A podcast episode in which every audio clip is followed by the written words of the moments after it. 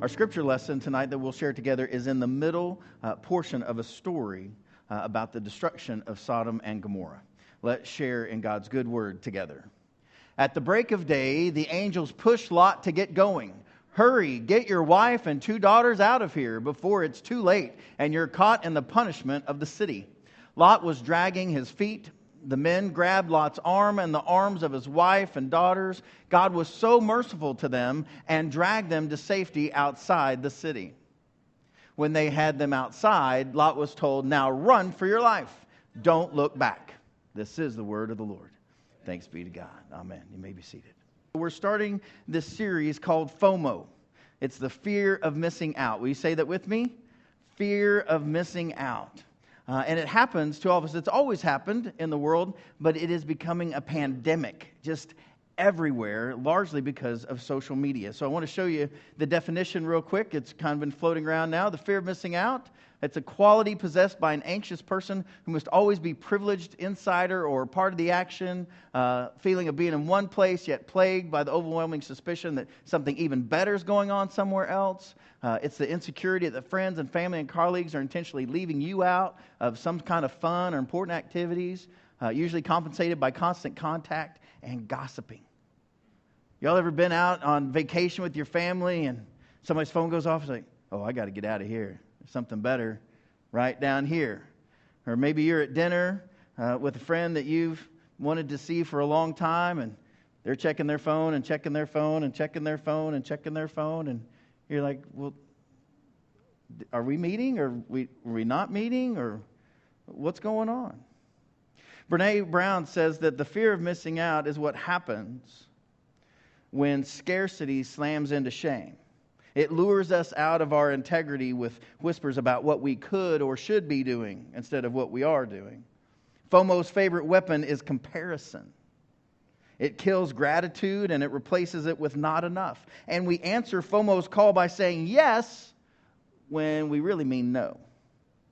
We want to say no, but we say yes because we're afraid we're going to miss out.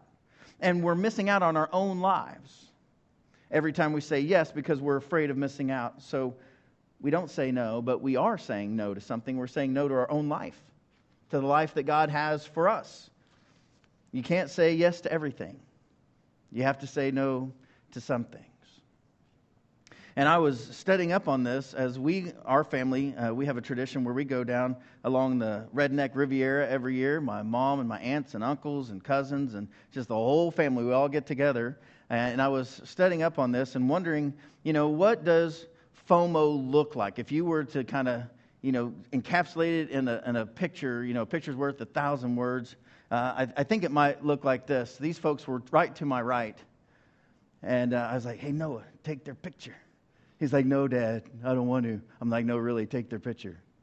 Can you imagine? Driving, and I don't know these people. That's not, I mean, I don't know them. But we were at the beach. Can you imagine driving? People from Illinois and Michigan and Oklahoma and Texas, and you, you drive 14 hours over and over and over to get all the way to the beach and you get your chair and you, you know you pay your money and you slip down to the beach and you sit down you put your feet in the water and you get out your phone because that's what you do.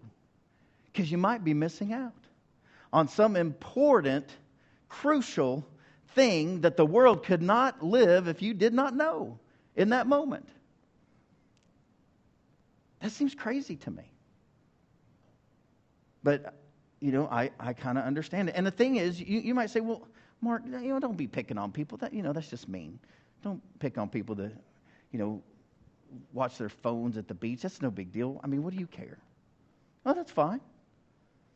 Until I'm sitting behind you in the movie theater. And then I do care, right? Because you're, you're halfway through the movie and you hear this blue, blue, blue.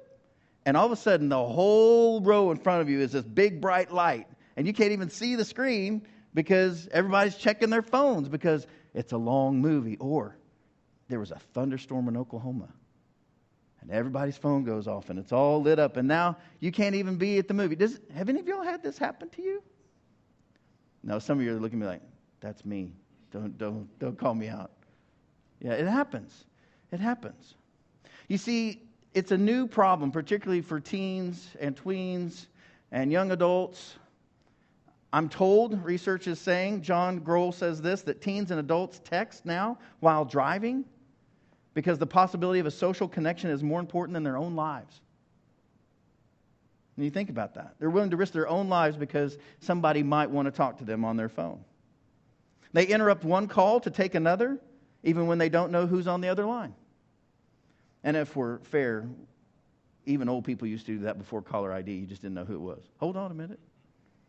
They check their Twitter stream while on a date because something more interesting or entertaining might just be happening. And, and younger people would say, well, it's, it's, not an interruption, it's connection. But, but we have to wait a minute and say, well, is it really connection? Or is it just the potential for a different kind of connection than you already have? And you won't know till you check. So, this FOMO addiction, if you will, is this fear of missing out on something or someone more interesting, exciting, or better than what we're currently doing and it is an impulse control problem. And that's as old as the Bible, as old as time. That's your first blank there. It's an impulse control issue, friends. And, and it's been around since Genesis. And, and, and I think the, the story in Genesis 19 uh, is sort of the origination of FOMO, if you will. Um, and, and it, it starts with Lot. But before we hop into the story, I, I want to say this is something that I, that I see. And that is that comparing our real selves to the idealized selves of others on social media makes us miserable. And I just want to beg you to stop that. Because you can be having a great, wonderful, fine day. You can play with the kids or play with the dog in the backyard or, and go to the pool, have a great day, but then you accidentally look at your phone and there's somebody having a better day than you. And now you're miserable. Now you're miserable. Uh, there was a, a, New York Times article that uh, interviewed a woman, and she said that she felt fine about her life. She was 28 until she opened Facebook. And then she says, Then I'm thinking, I'm 28 with three roommates. And oh, it looks like you have a precious baby and a mortgage. Ooh. And then I just want to die. That's her quote. That she's doing absolutely fine as a single, you know, 28 year old until she sees this, and then, then she's suicidal. Now, listen to what she says. She says, on those occasions, her knee jerk reaction is often to go out and do something really cool and to upload it to make her feel better so that she can generate FOMO in the other lady. So you got the young mom with the baby and the mortgage and the husband who was really happy. She puts it on Facebook.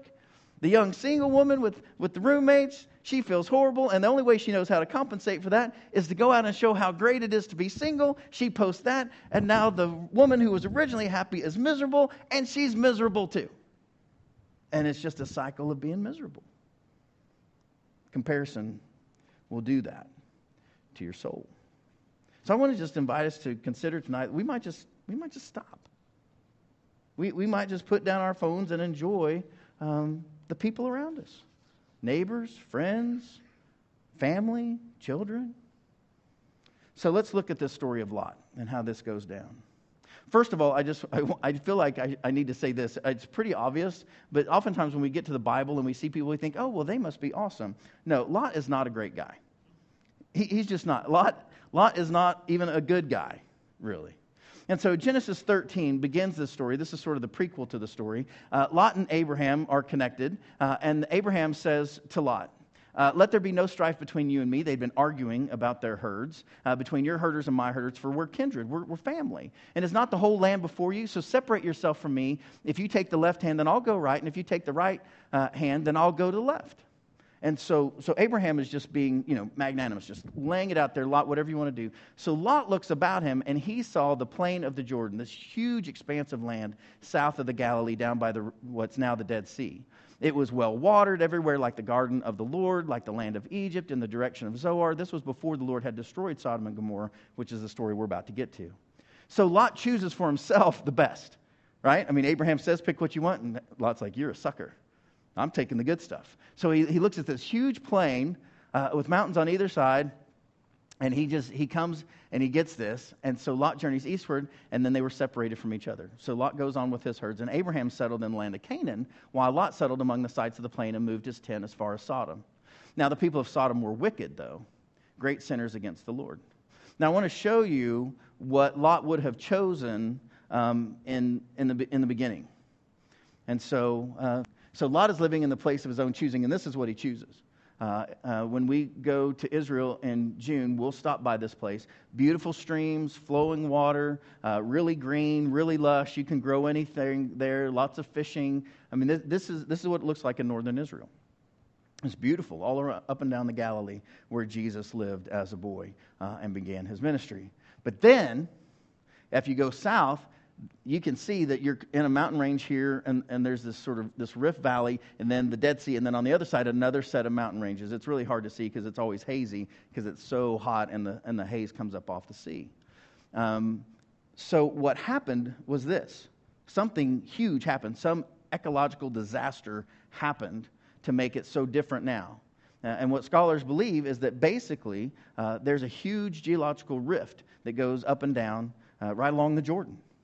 And so, uh, what happens, and, and I'll remind you, this is a very ancient text. This, this is an oral tradition handed down, handed down, handed down, handed down. And there was this huge, basically, ecological disaster where the, the plates shift, lava shoots up out of the ground, gases that will kill you, or, you know, just horrible stuff all happens.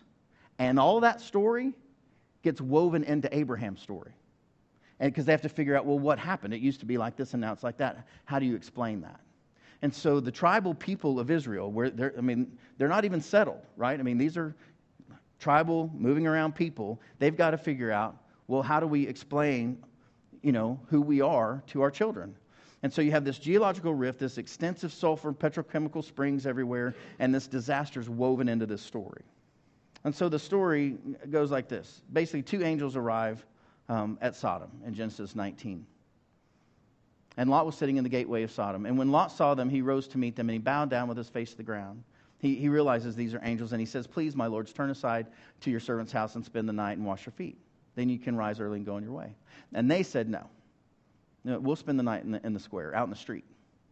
Uh, but he urged them strongly, so they turned aside to him and entered his house, and he made them a feast and baked unleavened bread, and they ate. And so that's, that's how uh, the story begins. But it, but it goes on. In, in 4 and 5, it says this. But before they lay down, the men of the city, the men of Sodom, both young and old, and all the people to the last man surrounded the house, and they called to Lot, Where are the men who came to you tonight? Bring them out to us so that we may know them. Now, this is where it gets really difficult because know in Hebrew uh, is to have sex with. And it's not just to have sex with, it's to gang rape these guys.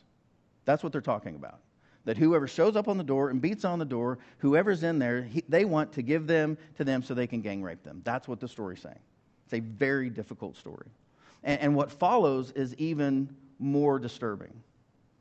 You see, Genesis 19 shows the collective character of Sodom and sexual violence against every man and every woman in the area. It's not about homosexuality as we think of it today. It's not about individuals. It's not about people getting married. It's not about any of that that some people would say it's about. It's about violence.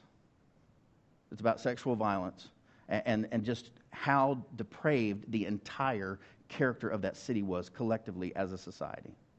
And so, so Lot uh, has this very strong understanding of what's known as Oriental or Middle Eastern hospitality, where it was your duty, your right to make sure that whoever came to you was well taken care of, that you were now their protector if they showed up in your home. And he was trying to live that out. And, and, and he was perhaps afraid of what the other people would think if he didn't do that well. And so the scripture says this Lot went out uh, to the door to the men and shut the door after him and said, I beg you, my brothers, do not act wickedly. Look, I have two daughters who have not known a man. They're virgins. Let me bring them out to you and do to them as you please. Only do nothing to these men, for they have come under the shelter of my roof. Now, friends, you, you, you get the gravity of that story. That there's no way in our modern minds to, to rectify, to make that right. There's something really bad wrong between Lot and his daughters, where he would offer them up rather than these two strangers who had just come in, other than that was the culture of the day. It was a, a very masculine culture, and women were property. And he was simply following out the cultural mores of his day. It doesn't make it right. And that'll have consequences down the story. But they replied, the angels did, stand back. And they said, This fellow came here as an alien, and he would play the judge now. We will deal worse with you than with them. And then they pressed hard against the man Lot and came near the door to break it down. But the men inside reached out their hands and brought Lot into the house with them and shut the door. And they struck with blindness the men who were at the door of the house, both small and great. And so they were unable to find the door. And so that's how uh, the story goes.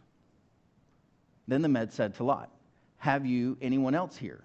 Son in laws, sons, daughters, or anyone you have in the city, bring them out of the place, for we are about to destroy this place because the outcry against its people has become, a great, has become great before the Lord, and the Lord has sent us to destroy it.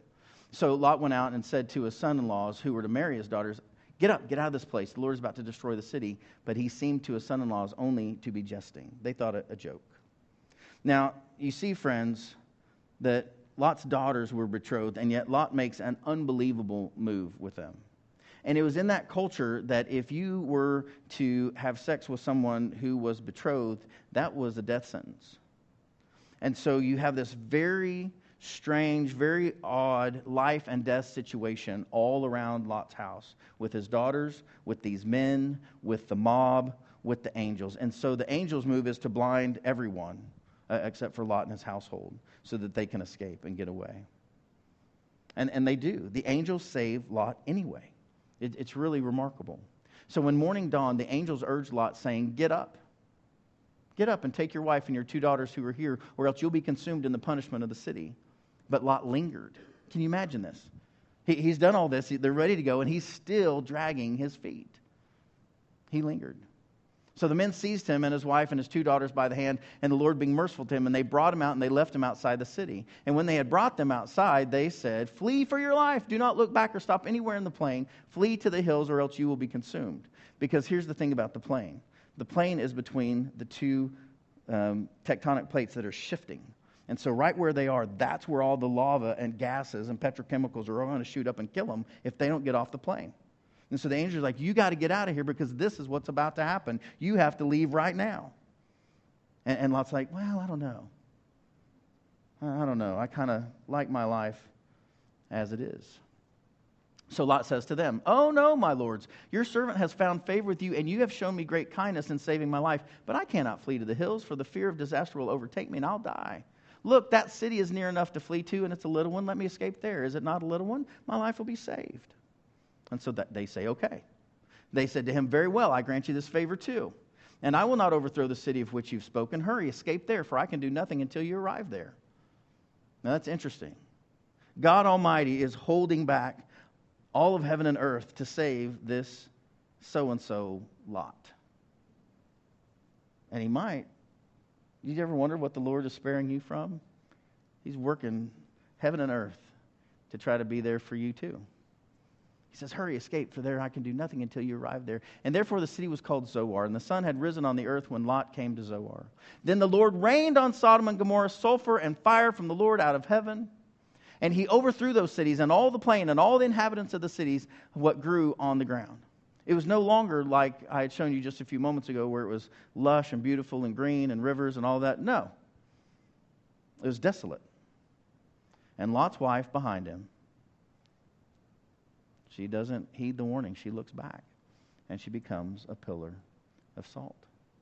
Now, some people believe that they, they say that it's a pillar of salt because even in that region today, there are sort of these weird salt um, things that look like people. They're about, you know, five, six feet tall, and they just sort of appear out on the plain. And so uh, some people think that's where that was. Other people think that the chemicals got her, and, you know, she's going, is like, whoop, and, and that was it.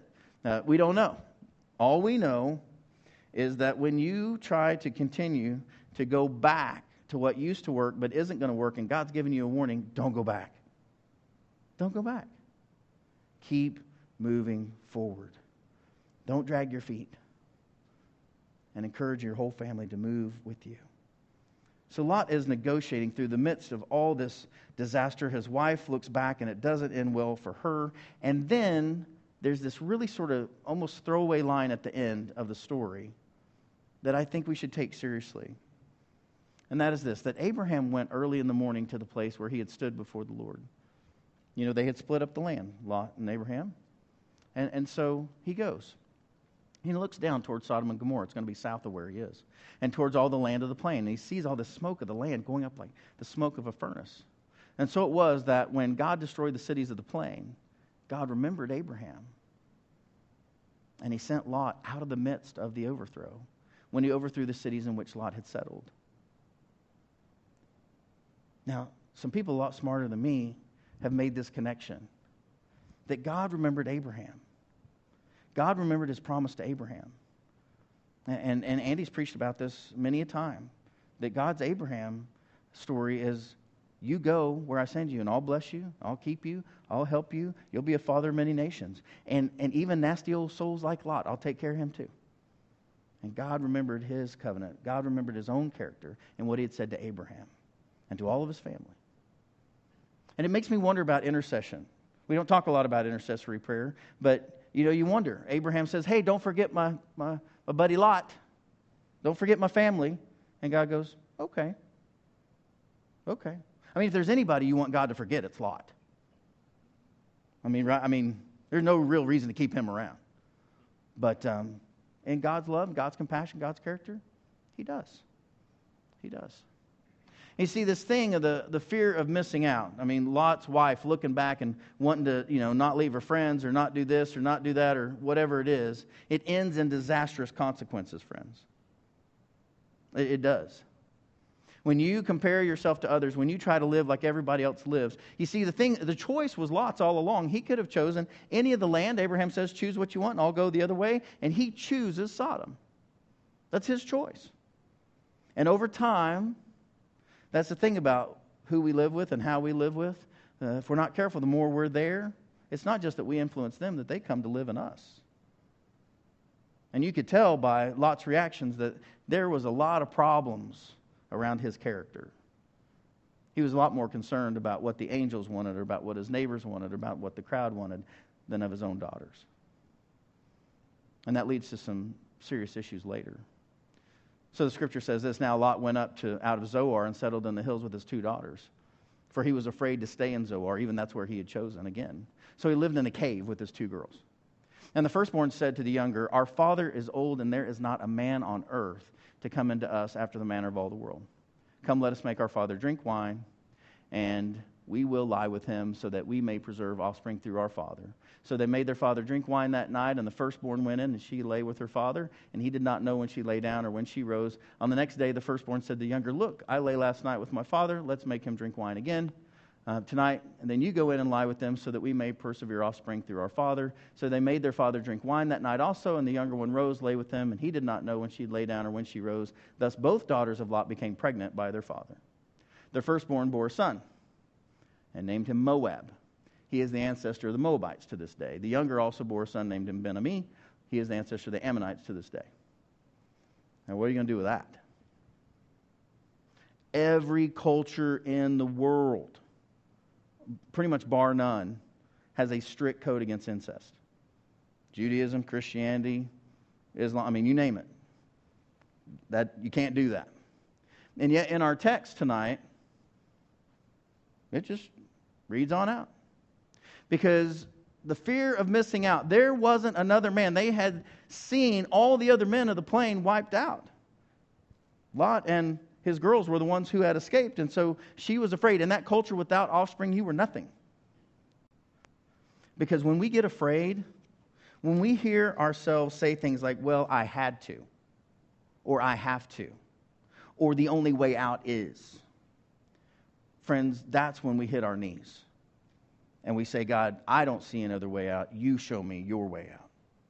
Because when we get to that point where we don't see another way and we're about ready to do something really, really dangerous or hurtful or disastrous to ourselves or to others, we need God.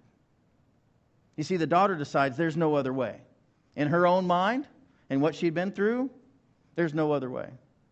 And what her, their, her dad had put them through, or almost put them through, you can see how this would play out this way. And fear drives us to tragic conclusions and actions. We're afraid we're going to get fired, and so we do something that's a little sketchy. Uh, we're afraid that, you know, our son or daughter might do this, and so we, you know, we make some moves uh, to, you know, manipulate that just the way we want it. We, we start to move our morality or we shift what's okay because we feel like we have to. You ever been in those places where you just felt like you had to? That's a dangerous place to be. And it ends tragically, friends. Now, some scholars will tell you that the Moabites and the Ammonites are neighbors, and, and we're not always friendly with the Israelites. And so some people will say that story is just a jab at the Moabites and the Ammonites. But there's another part of that story that I think is really interesting. And that is that God's always at work, even in the worst, gross, most disturbing things you can think of. You know, because that's, think about the cross, the worst form of torture the world has ever known, and now it's our symbol of hope. And in this story, God works a future miracle out of a tragedy. He does. Any of you all uh, happen to know the story of Ruth? The whole book in the Bible. Ruth, friends, was a Moabite.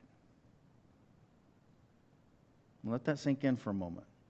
Ruth was a Moabite, which makes Lot's daughter, son, Lot and his daughter's boy, the ancestor of both King David and Jesus, the Messiah of the world. That's our Savior's lineage. That's our ancestry. And we have to make really sure that we are not in a, a, culture that's so sexualized that we think incest is okay. No, that's not what that story is about. Any more than the stories about homosexuality in Sodom. It's not about that either. It is about the character of God versus the character of people who only want what they want when they want it, violently or otherwise, and they're willing to take it. And God says, I'm going to save Lot because that's my character. I'm going to do it on the bequest and the prayers of Abraham. And not only that, this horrible thing where they could find no way out and it looked horrible from every aspect. If you were Jewish, if you were otherwise, it looked horrible. And yet, that is where Jesus is born out of that line, out of Ruth the Moabite. And you and I are here today partly because of that horrible Genesis 19 story. And yet, God can do something amazing with all of that pain, with all of that grief, with all of that just messed up sexuality that can't seem to come out right. God is there too. Never giving up on us, never giving up on his people, and never giving up on the dream of the salvation of the entire world that he brings in the person of Jesus Christ. So Jesus says things like this Pray for your enemies and bless those who persecute you. Bless them, do not curse them. You never know what God's up to. So, what in the world are you supposed to do with this sermon tonight? What action step could you possibly take? Well, I want to I want to play a little game with you this week. I hope you'll be brave and share it with us uh, personally. Um, I'm hesitant to tell you put on Facebook after the sermon but uh, anyway, I would like for you to count how many times you check your phone for texts, status updates, email, Pokemon, whatever it is. I'd like for you to track that just for one day, 24 hour period, and just see what is that? I, I have a mentor that tells me I should do that three times a day at 9 and at 2 and at 5.30 and then you take the next 30 minutes to an hour to reply to all those. And now you know you're going to spend three hours on your phone a day uh, doing correspondence and that sort of thing that, quite frankly, 10 years ago, none of us did. We didn't spend the same kind of time that way. But if you're not careful, that three hours might be 10 hours or more. So I, I invite you to, are you, is anybody, I'm, I'm going to just go out there. Is there anybody here who's willing to take that challenge just to count how many times you check your phone in a 24 hour period? Anybody? Come on, raise your hands. Try it. Just let me know privately. You know, I know some of you be like, 89 times. Right? You might be surprised. You might be surprised. So I want you to count how many times. And then, regardless of what the number is, I think it'd be really healthy to set a family limit or time when your phones are either checked in, like at dinner, um, or just flipped over so you don't see them, hear them. It's all bright. Now, I would love to tell you that I have this down, but I don't. It's really, really difficult for me as a pastor, and it's getting harder all the time. Because what I've found, and this will be a shocker to you, is not everybody in our church has the same sleep pattern. And since I'm the founding pastor and I haven't ever changed my phone, I get texts from people who are early morning people. I'll get a text at 5:30. And somebody they're up and they say, "Hey, Pastor Mark, I really want you to pray for, you know, this thing or this my brother's having a surgery or my son's having this or, you know, could you pray for me or I'm struggling about that?" And uh, Chantel's like, "Who is that?" I'm like, "Hold on." And and and then I look and, and then I go back to sleep because I'm not up at 5:30. And then, you know, we'll go to bed. Uh, we go, we're late. I mean, we go to bed like midnight, and I'll get to sleep. And the phone will go off at, at 1 or 2 from the night owl people. And they'll say, Hey, Pastor Mark, I'm going to have surgery in the morning. You know, can you, can you pray for me? Or, you know, I was thinking about this. Or, hey, here's a cool story. You know, here's a meme for your sermon series. Whatever it is, well meaning. I mean, it's not, none of it's bad. But I'm, I can't get any sleep because I'm just, you know, reading on my phone. So, I, I, just wanted to let you know I feel you. I know, I know what that is because because I try to keep my phone on for, you know, real emergencies when people are dying and they want, need their pastor there. So I try to do it. But I got to tell you, I'm, I'm getting kind of tempted to turn it off so I can live. So I, so I can, you know, live. And not text all of you all, I'm dying, you know, because I'm not sleeping. Does that make sense? So I'll count mine if you count yours. And we'll see how we do. Deal? And we won't have a fear of missing out. And, and, and two weeks, I'll talk to you about the joy of missing out and the benefits of solitude and silence.